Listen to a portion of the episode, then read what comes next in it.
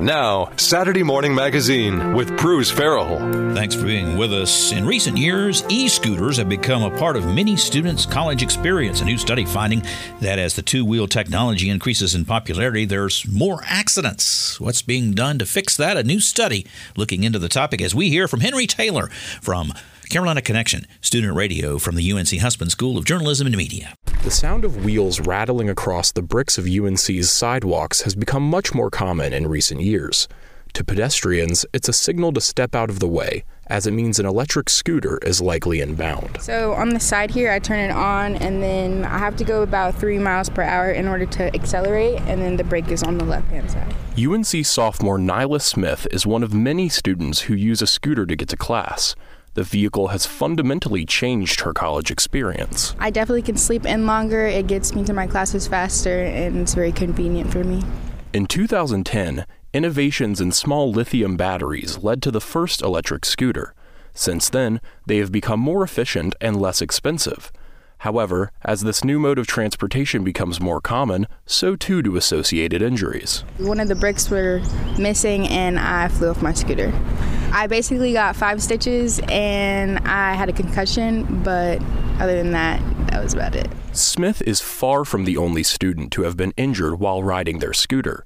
First year Maddie May says she was hurt after having an on scooter wardrobe malfunction no one's fault. Uh, no one was uh, near me, even close to me. I was going through a gate and my sweatshirt got caught on a gate and my scooter came to a halt and I flew forward on the cement. Um, I have, that's from. May says that she understands the importance of staying vigilant to avoid crashing into pedestrians they get the priority because they're the pedestrians. So I usually try to be considerate about that. But I think a lot of people aren't always aware that like scooters and bikes are coming. So it makes it challenging sometimes, but not too bad. Late last year, the university published a statement saying e scooters are not allowed on campus sidewalks.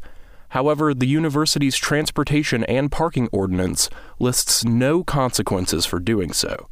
Making e scooter use safer won't just come down to the riders but also to the quality of infrastructure that exists to support the vehicles. Laura Sandt is a researcher with the UNC Highway Safety Research Center. She was recently involved in a national study focused on the types of injuries that have become more prevalent as e scooters have become widespread, and what steps towns and cities can take to reduce them. The big takeaway from the research project was that the cities that have been investing in bicycle lanes have had the best um, success in terms of accommodating e-scooters um, without having uh, as big of a you know rise in conflicts and challenges with the sidewalk space. She says that while pedestrians may feel unsafe with scooters sharing the sidewalks, it is where those riders feel safest. And a lot of that um, in the studies that were published um, was a result of the riders not feeling safe sharing the road with with faster moving vehicles, and so they feel like the sidewalk is the safest place to ride.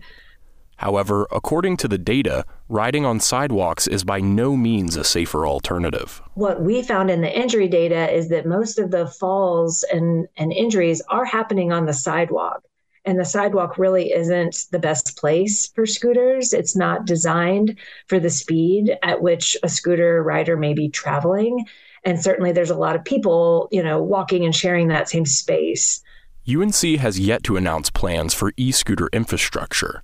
For now, pedestrians and scooter riders will have to work together to share sidewalks and maintain the peace. In Chapel Hill, I'm Henry. Saturday Morning Magazine continues.